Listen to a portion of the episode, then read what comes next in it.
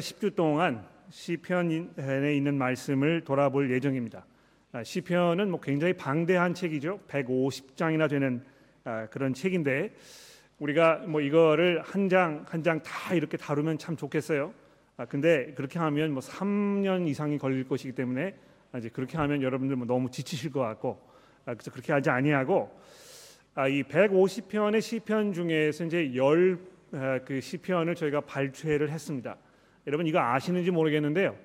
아, 시편이라는 이 책이 아, 이 다섯 볼륨으로 나눠져 있거든요. 아, 그래서 그 각 볼륨에서 이 두그 아, 시편씩 우리가 발췌를 해가지고 이제 앞으로 10주 동안 이 내용을 살펴볼 예정에 있습니다. 그래서 오늘 우리가 이제 시편 1편의 말씀을 돌아보게 되겠는데 아, 여러분 성경 가지고 계시니까 이 말씀을 펴시고요. 우리 돌아보면서 함께 살펴보도록 하겠습니다. 자, 이 시편에 보시면 아, 복 있는 사람에 대해서 이제 말씀하고 있죠. 그렇죠? 복 있는 사람은 이렇게 시편이 시작이 되고 있는데 아, 마 이 복 있는 사람에 관한 이 삶의 그 설명, 아, 이 복이 있다는 이 말의 의미, 아, 이것이 시편 전체에서 굉장히 중요한 아, 그런 아이디어인 것 같아요. 아, 그래서 이 복 있는 삶을 살려면 우리가 과연 어떻게 해야 할 것인가? 어떤 사람이 복이 있는 삶인가? 아, 이런 그 중요한 주제를 우리가 이 시편을 통해서 아, 좀 살펴보려고 하는 것입니다. 근데 여러분 이 시편을 읽어보시면 알겠습니다만 아, 누가 복이 있는 사람인가 그 사람의 그 정체에 대해서 잘 설명하지 아니하고요. 우선 1편에 보시면 이 복이 있는 사람이 어떻게 행동하는가 이것을 우리에게 지금 말씀해주고 있습니다. 아, 누가 과연 복이 있는 사람인가, 뭐 어떻게 복이 있는 사람이 될 수 있는가 아, 이런 문제는 잠시 접어두고 복이 있는 사람이라면 어떤 모습으로 사는가 이것을 이제 먼저 우리에게 말씀해주고 있는 것입니다. 아, 그래서 이 행동 가지를 이렇게 좀 설명하고 있죠. 한번 보십시오. 시편 1편 1절부터 제가 한번 읽어보겠습니다. 복이 있는 사람은 첫째로 악인의 꾀를 따르지 아니하며 둘째로 죄인의 길에 서지 아니하며 셋째로 오만한 자의 자리에 앉지 아니하고 이렇게 돼 있습니다. 그 여기 보시면 아, 마치 그 차가 막 이렇게 가다가 아, 멈추는 것처럼 아, 이 움직임에서 점점 점점 속도를 줄여 가지고 멈추는 지경에까지 오는 아, 그런 그 모습을 이렇게 표현하고 있는 것 같아요. 아, 죄인 악인의 꾀를 따르지 아니하며 이렇게 되어 있는데요. 여기 이제 그 따른다는 말을 영어 성경에 보시면 그 walking 이렇게 되어 있습니다. 걸어간다는 말이죠. 아, 그래서 복이 있는 사람은 악인들의 꾀를 따라서 걸어가지 않는다는 것입니다. 그리고 죄인들의 길에 서 있지 않는다는 것입니다. 그리고 오만한 자의 자리에 앉지 않는다는 것이죠. 아마 이렇게 생각하시면 될 것 같아요. 아, 우리가 이제 뭐 다 자식들 키워본 분들이 많이 계시기 때문에 아, 우리 자녀들에게 이제 조언을 주지 않습니까? 너 이렇게 이럴 경우에는 이렇게 이렇게 해라. 그러면 그 자녀들이 부모님의 말씀이기 때문에 아, 그 말씀에 뭐 동의를 하든지 동의하지 않든지 자기의 의견과는 별로 그렇게 상관없이 이제 그 말씀을 따라가는 경우가 굉장히 많습니다. 물론 뭐 이제 나이가 좀 이렇게 들어가면 자기 머리가 이제 굳어져 가지고 어, 부모님이 이렇게 하라고 해도 이제 그렇게 하지 않는 경우가 굉장히 많습니다만 어린 아이들 경우에 그렇지 않고 부모님이 너 이렇게 해라 하면 따라간단 말이죠. 그러다가 여기 그 다음에 보시면 죄인들의 길에 서지 아니하며 이렇게 되어 있습니다. 그 어디 이렇게 선다는 것은요. 아, 그 주변에 있는 사람들과 내가 이제 이 동일화되는 걸 말하는 것입니다. 그렇죠? 그러니까 이 그냥 뭐 하라는 대로 하는 것뿐만이 아니고 이제 아, 그 사람들의 어떤 조언이라든지 아이디어라든지 이런 것들에 이 동조해 가지고 거기에 이 agree를 하고 아 그것이 맞다고 이렇게 인정을 하고 내가 거기에 이 동참해야 되겠다 아, 이렇게 생각을 하는 것입니다. 그리고 나서 마지막에 아, 어떻게 되어 있습니까? 이 오만한 자의 자리에 앉지 않는다 이렇게 되어 있죠. 이 자리에 앉지 않는다는 이 표현이 굉장히 재미있는 표현인 것 같아요. 예? 어, 그 이런 광경을 생각해 보십시오. 어, 그 중요한 어떤 그 회담을 이렇게 하고 있는데요. 그 회담의 주역들은 다 이 테이블에 앉아 있습니다. 그러나 그렇지 않고 변방에 있거나 좀 뭐 도움을 주는 사람들이거나 이런 사람들은 그 주변에 서 있지 않습니까? 그렇죠? 그래서 아, 걷는 것으로부터 해서 서는 것으로부터 해서 앉는 것까지 이 점점 점점 여기에 빨려 들어가는 점점 점점 거기에 이 설득되어 가지고 이제 마지막에는 이 모여 있는 그 사람들이 가지고 있는 이 생각에 동조할 뿐만이 아니고 그것이 나의 생각이라고 이렇게 얘기할 뿐만이 아니고 이제 거기에 앞장서 가지고 그것을 프로모트하는 그것을 사람들에게 권하는 이걸 생각해내는 이런 그 어떤 그 무브먼트가 여기 이제 있는 것입니다. 음, 제가 호주에 이민 온 것이 1982년도였으니까 벌써 이제 36년이 됐네요, 그렇죠? 아, 근데 36년 전에 아, 호주 처음 도착했을 때 아, 그날 기억이 지금도 생생합니다. 8월 11일 날 제가 도착을 했는데요. 비행기에서 내리는 순간부터 그날 저녁에 잠자리에 들 때까지의 일들이 지금도 이렇게 뭐 영화를 보는 것처럼 머리에 선선해요. 근데 그때는 뭐 이 영어도 잘하지 못했고 또 한국에서 막 왔기 때문에 모든 사고 방식이나 생활 모든 것들이 한국 사람이었지 않습니까? 어 근데 이 세월이 점점 점점 지나가면서 이제 저도 모르게 싫든 좋든지 간에 점점 점점 이 호주라는 사회에 동화되어 가는 것입니다. 그래서 뭐 이 여가를 선호하는 방법도 또 이 사회의 어떤 구조를 돌아보는 그런 그 이해도 또 사람들과 서로 관계하는 데 있어서의 이것도 아, 처음에는 물론 그렇지 않았습니다만 이게 조금씩 조금씩 조금씩 잠식되어 가는 거기에 이 빨려 들어가는 아, 이런 상황을 우리가 볼 수 있게 되는 것입니다. 아마 여기 예, 앉아 계시는 많은 분들이 아, 그 경험을 아마 하셨을 거예요.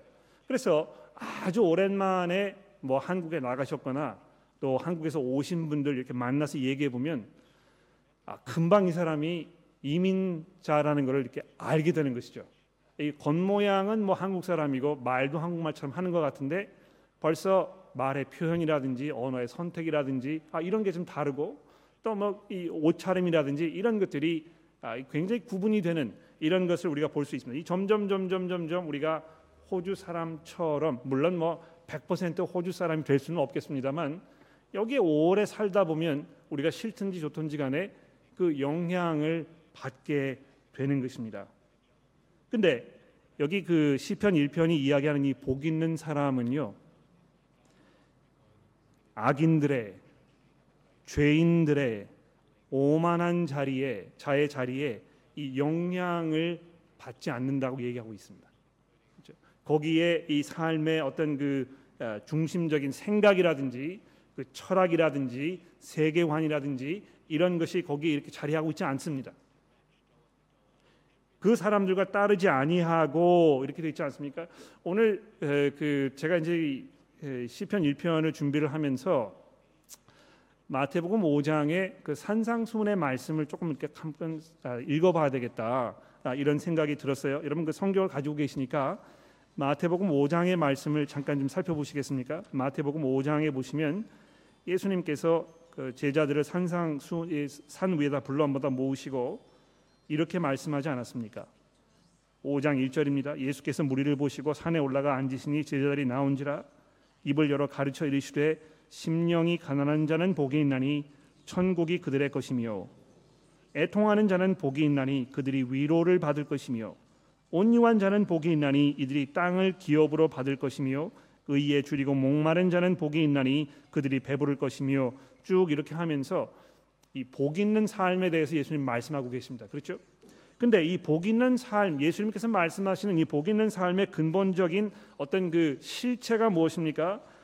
아, 이 10절에 보시면 의를 위하여 박해받는 자는 복이 있나니 천국에 그들이 것이니라 나로 말미암아 너희를 욕하고 박해하고 거짓으로 너희를 거슬러 모든 악한 말을 할 때에 너희에게 복이 있나니 기뻐하고 즐거워하라. 하늘에서 너희의 상이 큼이라. 전에 있던 선지자들도 이같이 박해하였느니라. 너희는 세상의 소금이니 소금이 만일 그 맛을 잃으면 무엇으로 짜게 하리요? 후에는 아무 쓸데 없어 다만 밖에 버려져 사람에게 밟힐 뿐이니라 너희는 세상의 빛이라 산 위에 있는 동네가 숨겨지지 못할 것이요 사람이 등불을 켜서 발 아래 두지 아니하고 등경 위에 두나니 이러므로 집안 모든 사람들에게 비추느니라 너희는 이같이 너희 빛이 사람들 앞에 비치게 하여 그들로 너희 착한 행실을 보고 하늘에 계신 너희 아버지께 영광을 돌리게 하라 이거 잘 살펴보시면 예수께서 말씀하시는 이 복 있는 삶은요. 이 세상 사람들과 완전히 구별되는 전혀 다른 어떤 세계관을 가지고 있는 전혀 다른 삶의 접근 방식을 가지고 있는 그래서 마치 이 소금과 빛처럼 예, 아주 그, 아, 그 독특한 누가 봐도 이것은 다른 어느 것과 같지 않다고 눈에 확 들어오는 이런 모습으로 산다는 것입니다. 그리고 그렇기 때문에 박해를 받고 따돌림을 당하고 조속거리가 되고 아, 이런 삶을 산다고 얘기하는데 예수께서 그런 삶을 보시면서 그 사람에게 복이 있다 이렇게 말씀하고 있다는 것입니다. 네, 마찬가지로 어, 이 시편 1편에 있는 이 복 있는 사람의 이 삶의 모습, 그가 취하는 그 행동 이것이 세상 사람들과 완전히 구별되는 거기에 그 동조하지 않는 그 풍조에 휩쓸리지 않고 따라가지 않는 이런 삶에 대해서 지금 말씀하고 있는 것입니다. 그렇죠? 우리가 이 세상에 살고 있기 때문에 세상과 격리되어서 살고 있지 아니하고 이 세상 속에 살고 있기 때문에 아, 이 세상이 우리에게 주는 어떤 그 영향들 여기로부터 100% 자유로울 수는 없을 것입니다. 우리가 이 먹는 음식, 입는 옷, 듣는 음악, 보는 것들, 우리가 뭐 하는 모든 행동, 언어, 모든 것들이 우리가 싫든 좋든지 간에 우리 주변에 있는 여러 이 사회와 또 그 사람들 구성원들의 이 영향을 받게 되어 있는 것입니다. 그런데 이 시편 1편에 있는 이 말씀은요. 거기에 동조하지 아니하고 거기에 빨려 들어가지 아니하고 거기에 이 하나가 되어서 동질화되지 않는 이런 사람에게 복이 있다고 이렇게 아주 담대하게 얘기하고 있습니다. 그 제가 그 재밌는 글을 하나 읽었어요.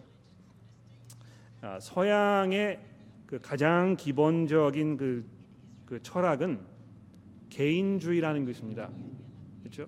아, 그래서 어떤 그 집단보다 개인의 권리와 아, 또그 사람의 인권과 그 사람의 개인적인 생각을 굉장히 존중해주고 그래서 그 사람을 한 인격체로 이렇게 생각해주는 것이 이 서양 자유주의의 기본적인 그 축이다 이제 이렇게 설명을 하고 나서 그러나 반면에 이 동양 사람들 동양 문화권에 있는 사람들은 개인주의에 반해서 이 집단주의라는 것입니다. 그렇죠? 아 그래서 아, 모든 사람들이 어떻게 하고 있는지를 내가 자꾸 생각해야 되고 그래서 이, 이 시대적 흐름과 어떤 문화에 내가 거슬리지 말아야 되고 거기에서 이렇게 탁 튀는 그런 행동을 하는 것이 굉장히 그 불미스러운 이런 일로 우리 사회에 이제 이해가 되고 있는 것입니다. 아, 이 동양과 서양의 접근 방식 굉장히 다르지 않습니까? 아, 이 서양에서는 어떤 그 독특함을 굉장히 중요하게 생각하지만 서양에 이 동양에서는 모든 사람들이 같은 생각을 가지고 사는 것이 아, 참 덕스러운 일이라고 이렇게 생각하는 것이죠. 그런 면에서 이 동양 사람들이 특히 우리 한국 사람들이 이 복 아, 있는 삶, 성경이 이야기하고 있는 이 복 있는 삶을 사는 것이 그만큼 어려운 것 같아요. 왜 그렇습니까? 남이 하는 대로 우리가 해야 되니까. 그렇지 않으면 이 따가운 시선을 받고 눈총을 얻게 되니까 이 굉장히 마음속에 부담이 되는 것입니다. 그러나 시편 기자가 1편에서 이 시편 전체의 그 내용을 통해서 이 복 있는 삶에 대해서 이야기하기 위하여 가장 먼저 이야기하고 있는 것이 무엇입니까? 복 있는 사람은 악인의 꾀를 따르지 아니하고 죄인의 길에 서지 아니하며 오만한 자의 자리에 앉지 아니한다. 이렇게 먼저 시작을 하고 있습니다. 자, 그리고 나서 그다음에 이제 어떻게 얘기합니까? 2절에 보십시오. 오직 그 대신에 오직 여호와의 율법을 즐거워하여 그 율법을 주야로 묵상하는도다.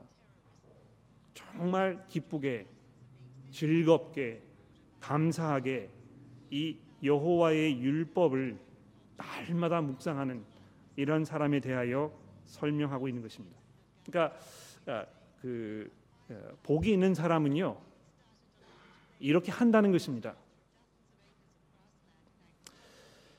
아, 여기 그 주야로 묵상한다 하는 이 표현을 조금 생각해 보십시오. 이제 주야로 이렇게 한다고 하니까 물론 뭐 항시 그렇게 하는 거를 이제 표현하겠죠. 밤낮으로 한다고 그러면 뭐 항상 그렇게 똑같이 하는 걸 말하는 것일 것입니다. 그런데 제가 이거 뭐 조금 더 이렇게 너무 넘겨 짚는 게 아닌지 모르겠습니다만 이건 이제 제 아이디어가 아니고 어, 그 3세기에 교회에 이제 그 성인 중에 한 사람이었던 오가스틴이라는 사람이 있지 않았습니까? 오가스틴이 이 시편 1편을 이렇게 그 주석을 쓰면서 이 주야로 묵상하는 것에 대해서 뭐라고 얘기했냐면 기쁠 때나 슬플 때나 기쁜 일이 있을 때나 어려운 일이 있을 때나 그러니까 모든 상황 속에라는 것은요 아, 이 음과 양, 뭐 좋은 것과 나쁜 것 이건 모든 걸 포함하고 있다는 것입니다.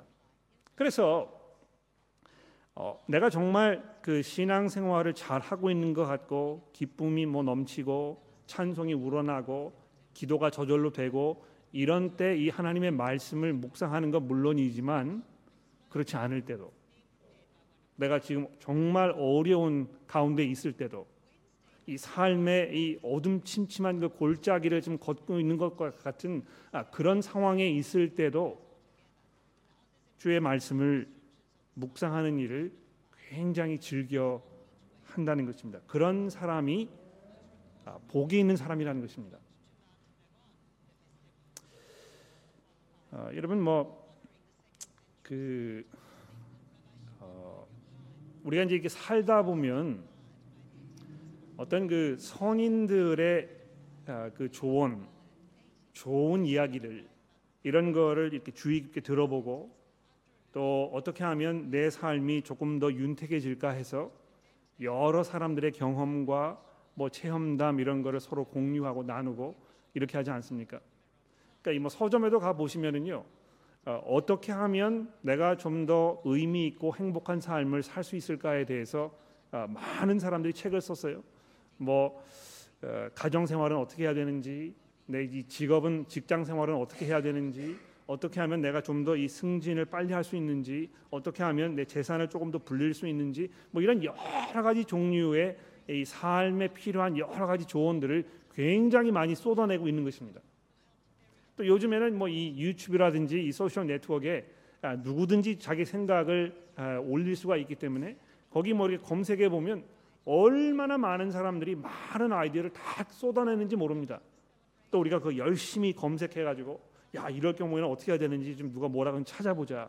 아, 이렇게 해서 아, 그 사람의 이야기를 들어보고 또 실제로 해보고 이런 일들이 굉장히 비일비재하지 않습니까? 그런데 여러분 오늘 이 시편 기자가 이야기하는 것처럼 여호와의 율법을 즐거워하여 그 율법을 주야로 묵상하는 이것이 정말 우리에게 복된 일이라고 여러분 그 확신하고 계십니까? 아, 정말 이 하나님의 말씀 이것을 통하여 이 삶 속에서 필요한 그 모든 것들을 우리가 공급받을 수 있다고 여러분 확증하고 계십니까? 내가 이 어려움을 겪을 때, 내가 정말 슬플 때, 내가 우울증으로 어려움을 겪고 있을 때, 내 건강이 악화되어서 정말 이 그 굉장히 어려운 상황 속에 있을 때, 내 결혼 생활이 어려워졌거나 자식들이 뭐 이 굉장히 어려운 시절을 겪고 있거나 이런 삶의 모든 어떤 그 도전들, 어떤 그 장애물들 이런 것들을 우리가 겪고 있을 때 우리가 이 하나님의 말씀을 묵상하는 가운데 우리가 이 필요한 것들을 공급받고 그래서 정말 우리가 이 풍성한 그런 삶을 살 수 있다고 여러분 확신하고 계십니까? 이 복이 있는 사람은요 그렇다는 것입니다. 그렇게 한다는 것입니다. 그 사람의 삶을 가만히 들여다보면 아주 일괄적으로 이렇게 하나님의 말씀을 묵상하는데 아, 시간을 꾸준히 보내는 것을 우리가 볼 수 있다는 것이죠. 자, 그 다음에 3절부터 아, 6절 말씀에 보면 그런 복 있는 사람의 삶의 그 결과에 대해서 얘기하고 있습니다. 복 있는 사람이 아, 정말 주야로 하나님의 말씀을 묵상하는 이런 아, 그 삶을 쭉 살고 있을 때 그 결과가 어떤지에 대해서 뭐라고 이야기하고 있습니까? 3절입니다. 그는 시냇가에 심은 나무가 철을 따라 열매를 맺으며 그 잎사귀가 마르지 아니함 같으니 그가 하는 모든 일이 다 형통하리로다. 그는 시냇가에 심은 나무가 철을 따라 열매를 맺으며 그 잎사귀가 마르지 아니함 같으니 그가 하는 모든 일이 다 형통하리로다. 여러분이 시편 기자가 얼마나 담대하게 거침없이 이 이야기를 하고 있는지 들어보십시오. 어, 정말 그럴까? 주야 여호와의 말씀을 주야로 묵상하는 이 사람의 삶을 이렇게 들여다보니까 정말 시냇가에 심은 나무가 아, 이 잎사귀가 무성해가지고 이 풍성한 열매가 맺는 것처럼 아, 정말 그 모든 일들이 다 형통한 것인가? 어, 그 저희 집 뒷마당에 가 보시면 그 자카란다 추리가 있어요. 그 추리가 뭐 거기 얼마나 오랫동안 서 있었는지 저는 잘 모르겠습니다만 아, 제가 그 엊그저께 굉장히 놀랐는데요. 그 나무의 뿌리가요 저희 앞마당까지 와 있어요. 예. 아, 굉장히 놀라운 것 같아요. 어, 그 얼마 전에 이 그 얼마 꽤 오래 전이죠. 이 플라밍 하시는 분 불러다가 이 하수부가 막혀가지고 이거 좀 뚫어달라고 이제 그랬더니 그분이 뭐 이렇게 철사 긴 거 해가지고 막 돌아가면서 뚫는 걸 가지고 오셨는데요. 집어넣어서 돌리더니 도저히 안 되겠다고. 너무 이 나무 뿌리가 이 깊이 들어가 있어가지고 이게 뭐 다 걷어내지 않으면 고치기 어렵다고 뭐 이렇게 말씀하시더라고요. 근데 이 자카란드 추리가 보기는 굉장히 좋은데요. 저는 이 나무 굉장히 싫어합니다. 네. 왠지 아세요? 이 잎이 떨어져 가지고 잔디가 이제 뭐 이렇게 푸릇푸릇해지면 양탄자 같이 가지고 굉장히 보기 좋은데요. 그 일시적인 것입니다. 그거는 한 2, 3일만 지나면요. 이게 다 무해져 가지고 뭐 냄새가 나기 시작하고 별로 그렇게 좋은 나무가 아니에요. 또 이 나뭇가지가 얼마나 많이 떨어지는지 모릅니다. 잔가지들이 떨어져 가지고요. 그냥 뭐그 아, 뒷마당이 뭐 엉 망진창이 되는 것이죠. 근데 제가 그 제크란드 그 추리를 보면서 한 가지 깨달은 게 있습니다. 그 나무가 흔들리지 않는 것입니다. 네. 바람이 불어도 어, 뭐이 폭풍이 몰아쳐도 그 든든한 나무가 그 자리에서 오랫동안 서 있으면서 요동하지 않는 것입니다. 물론 뭐 가지가 떨어지기도 하고 어, 뭐 이렇게 하죠. 그러나 이거를 뭐 그 누가 와가지고요 이 뿌리채 들어서 이 뽑아내지 않는 한 그 나무는 흔들리지 않을 것입니다. 마치 이 시냇가에 심은 나무가 시절을 쫓아 열매를 맺는다 하는 이 시편 기자의 어떤 그 시적인 표현이 이 주야로 하나님의 말씀을 묵상하는 그 사람의 겉으로 드러나는 그 모습에 대한 아주 훌륭한 설명이 아닌가 이렇게 생각합니다. 아, 근데 실제로 제가 경험을 해보면 뭐 이 교우 여러분들의 삶을 이렇게 들여다보면 이게 맞는 것입니다. 아, 이 여러 가지 삶의 많은 종류의 경험들이 우리 가운데 있지 않습니까? 좋은 경험도 있고 좋지 않은 경험도 있고 슬픈 일을 당하기도 하고 뭐 마음이 찢어지는 것 같은 일을 당하기도 하고 견디기 어려운 일을 이런 상황이 벌어지기도 하고 뭐 얼마나 많은 일들이 우리 삶 속에 일어나는지 모릅니다. 그런데 기쁠 때나 즐거울 때나 슬플 때나 어려울 때나 주의 말씀을 꾸준히 묵상하시는 삶을 살고 있는 분 이렇게 보면 그분이 움직이지 않습니다. 요동치지 않는 것입니다. 물론 우리가 이 인간이기 때문에요. 감정의 변화가 있습니다. 어려운 일을 당하면 우리가 슬퍼지고 기쁜 일이 생기면 기분이 앞되고 이렇게 왔다 갔다 하는 것이죠. 그러나 이 주와의 이 하나님의 말씀이 그 가운데 깊이 자리하고 있는 이 복된 삶을 살고 있는 분들의 그 삶을 보면 불안하지가 않은 것입니다. 예. 아, 지금 이 사람이 이런 일을 당했는데 과연 이겨낼 수 있을까?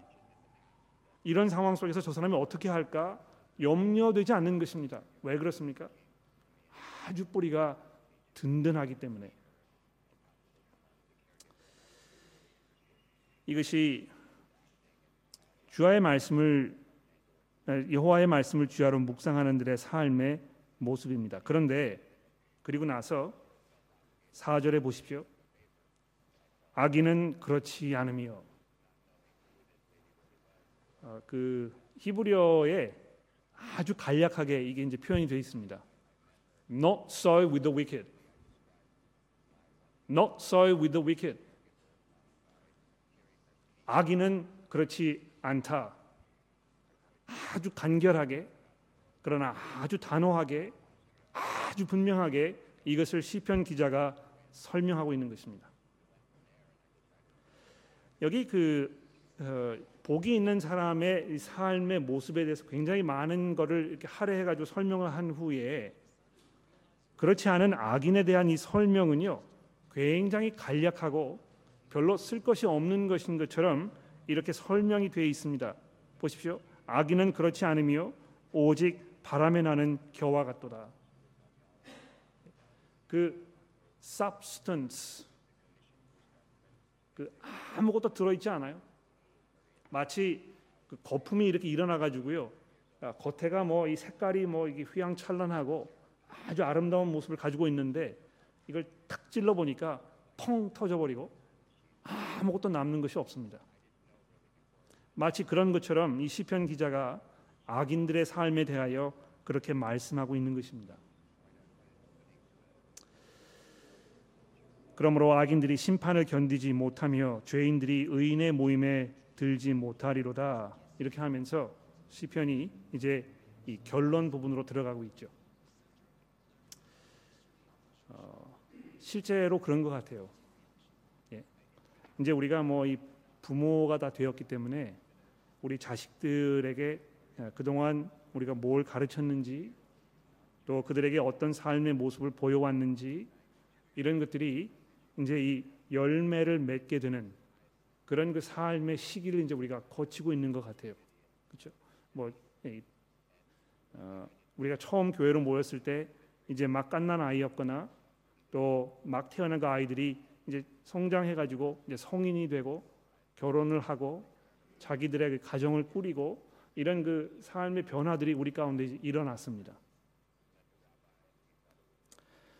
근데 이 오랜 세월 동안 꾸준하게 일괄적으로 부모로서 주의 말씀을 자녀들에게 읽어주고 또 그 말씀을 가르치고 아, 정말 그것이 삶의 기쁜 그런 일이라는 것을 삶을 통하여 보여주었던 아, 이런 분들의 그 삶의 모습을 보면 그 자녀들이 그 부모님들의 이 가르침과 삶의 모습을 통하여 지금 어떤 삶을 살고 있는지 이제 눈에 보이기 시작하는 것입니다.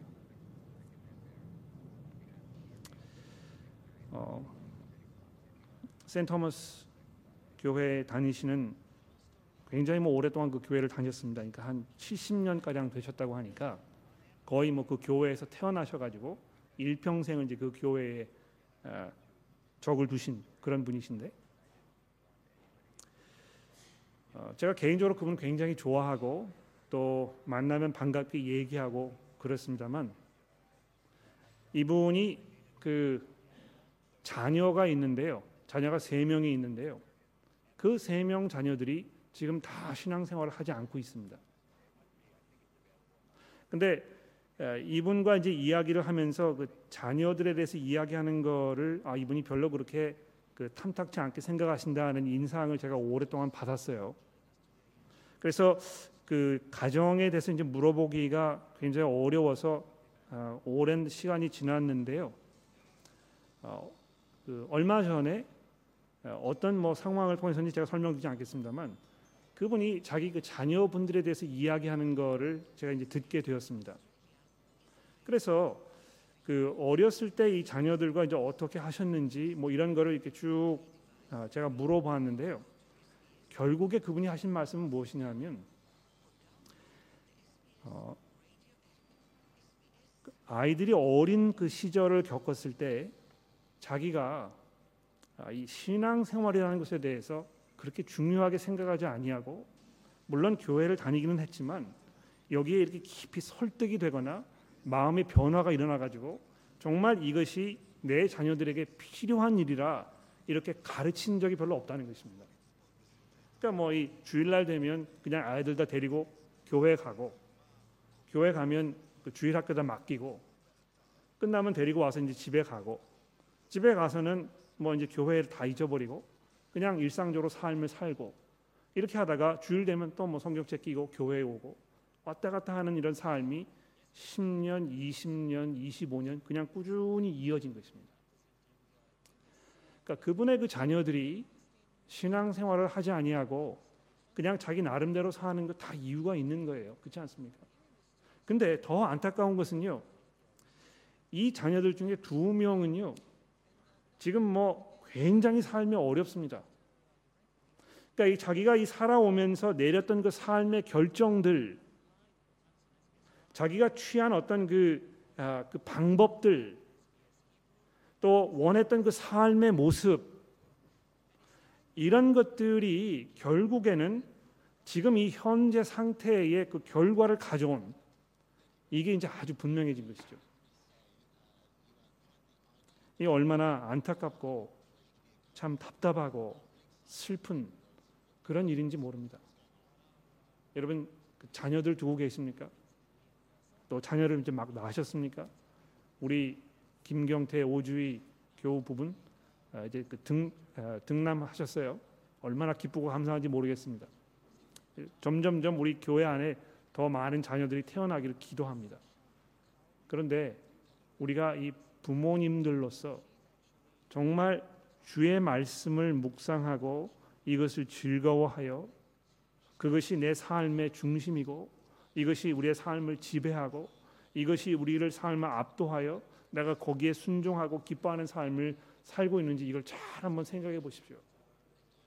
정말 자녀들에게 그것을 가르치고 그것을 위해 기도하고 계십니까?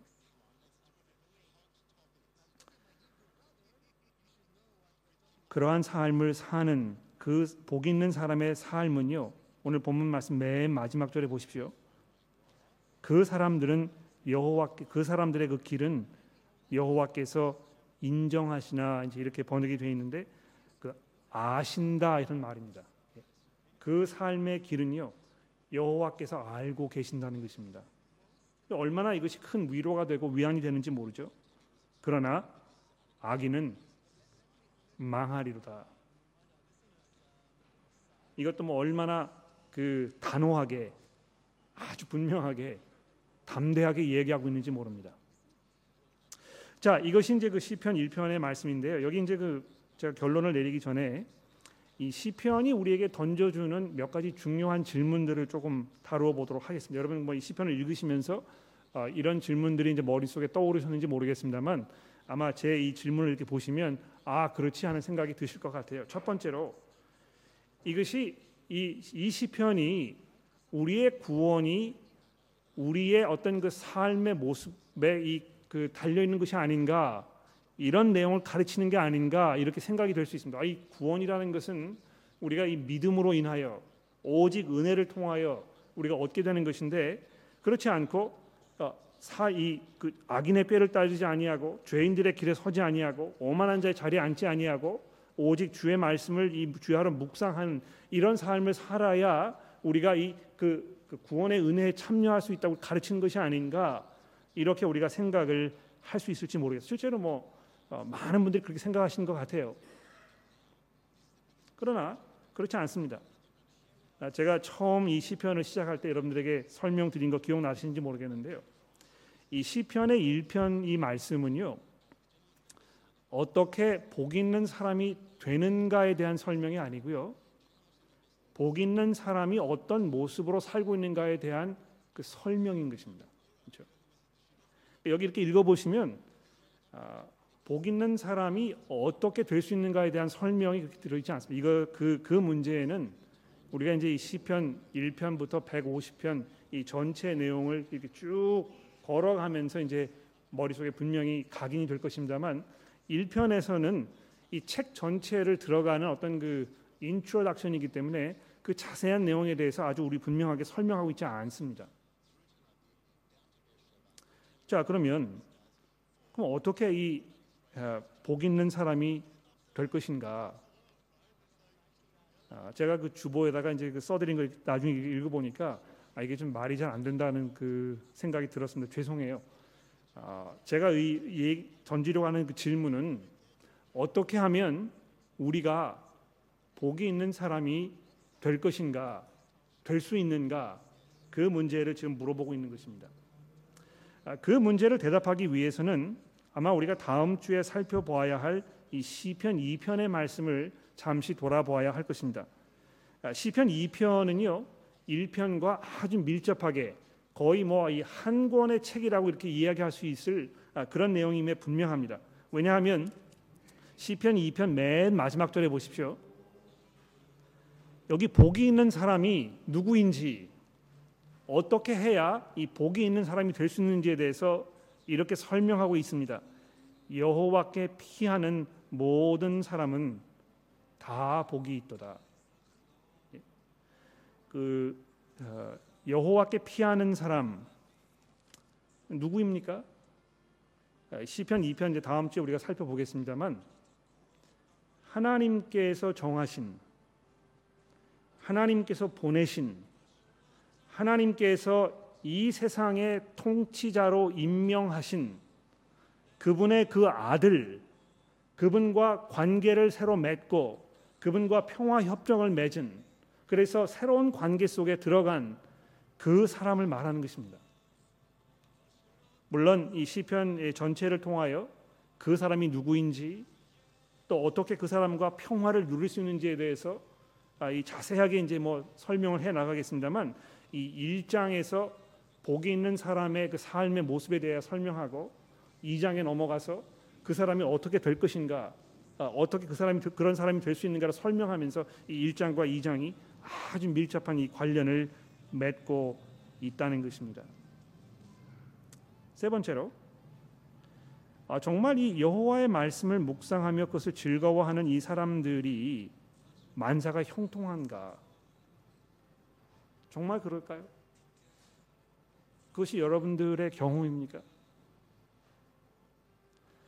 어, 여러분 여기 보시면 시편 1편에요. 악인들, 죄인들 또는 오만한 자들 이런 사람들이 우리 가운데 공존하고 있다고 이렇게 얘기합니다. 그렇죠?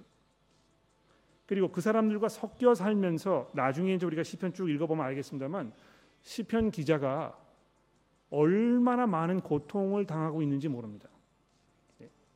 아, 이 복이 있는 사람 여호와의 말씀을 묵상하고 즐거워하는 이 사람이 정말 복이 있는 사람인데요. 실제로 그 사람의 삶을 들여다보니까 주변에 있는 그들의 그 적, 정의롭지 못한 사람들, 악인들, 그 사람들로 하여금 얼마나 많은 이그 그, 아, 비난과 조롱과 이 공격을 받고 있는지 모르는 것입니다. 그런데도 시편 기자는요 그러한 와중에서도 여호와의 말씀을 주야로 묵상하는 이 사람 복 있는 사람이라고 말하고 있는 것입니다. 어, 실제로 그런 것 같아요. 어, 우리 주변에 어, 정말 그 하나님의 말씀으로 잘 다져져 있는 삶을 사시는 분들 이렇게 들여다보면 요동하지 않습니다. 또 어려운 일이 닥쳤을 때 그것을 어떻게 이해하고 어떻게 받아들이고 거기에서 내가 어떻게 행동해야 할 것인가에 대해서 아주 분명한 생각이 있습니다. 당황하지 아니하고 또 우왕좌왕하지 않습니다. 아 물론 그런 어려운 일을 당했을 때 정말 슬퍼하고 애통하고 어, 당황스럽기 뭐 하겠죠. 그러나 그분의 그 삶을 이렇게 들여다보면 그런 상황이 닥쳤을 때 굉장히 회복을 잘하는 것입니다. 요동하지 않아요. 그 사람을 이렇게 들여다보면 불안하지 않습니다. 야, 저 사람이 저거 지금 이렇게 어려운 일 당했는데 지금 어디로 튈지 내가 모르겠어. 이런 불안감이 우리 속에 있지 않은 것입니다. 왜 그렇습니까? 시냇가에 심은 나무가 흔들리지 않는 것처럼 아주 든든하게 서 있기 때문에 그런 것입니다. 그런데 바로 그것이 복 있는 삶이라는 것입니다. 우왕좌왕하지 아니하는 그 어려움을 감당하지 못하여 다 이것이 무너져 버리는 마치 바늘로 콕 찔러 가지고 행복하게 보였던 삶이 그냥 다 순간에 날아가 버리는 그런 사람과 같지 않은 이 모습에 대하여 시편 기자가 이야기하고 있는 것입니다.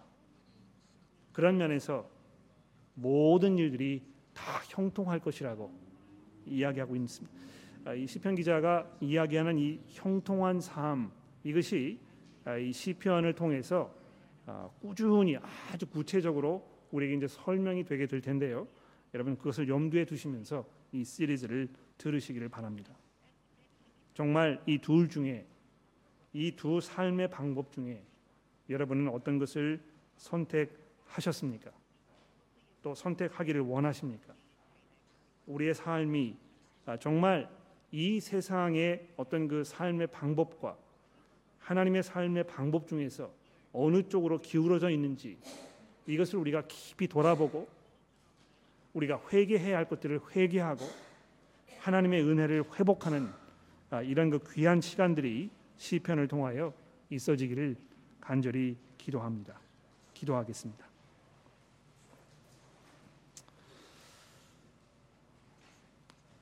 하나님 아버지 감사합니다. 아, 우리가 정말 하나님의 은혜 가운데 아, 복 있는 삶의 그런 삶을 살기를 우리가 간절히 기도합니다. 하나님 우리가 시편을 묵상하고 이것을 어, 읽어 나가는 그 과정을 통하여 우리들의 생각에 변화가 일어나게 하시고 우리들의 이 마음 깊은 곳에 자리하고 있는 우리의 삶의 바람과 목적과 어떤 열정들 이런 것들이 변화되도록 도와주옵소서. 시편 기자가 우리에게 증거하고 있는 이 복된 삶을 우리 모두가 나눌 수 있도록 도와주시기를 예수 그리스도의 이름으로 간절히 기도합니다. 아멘.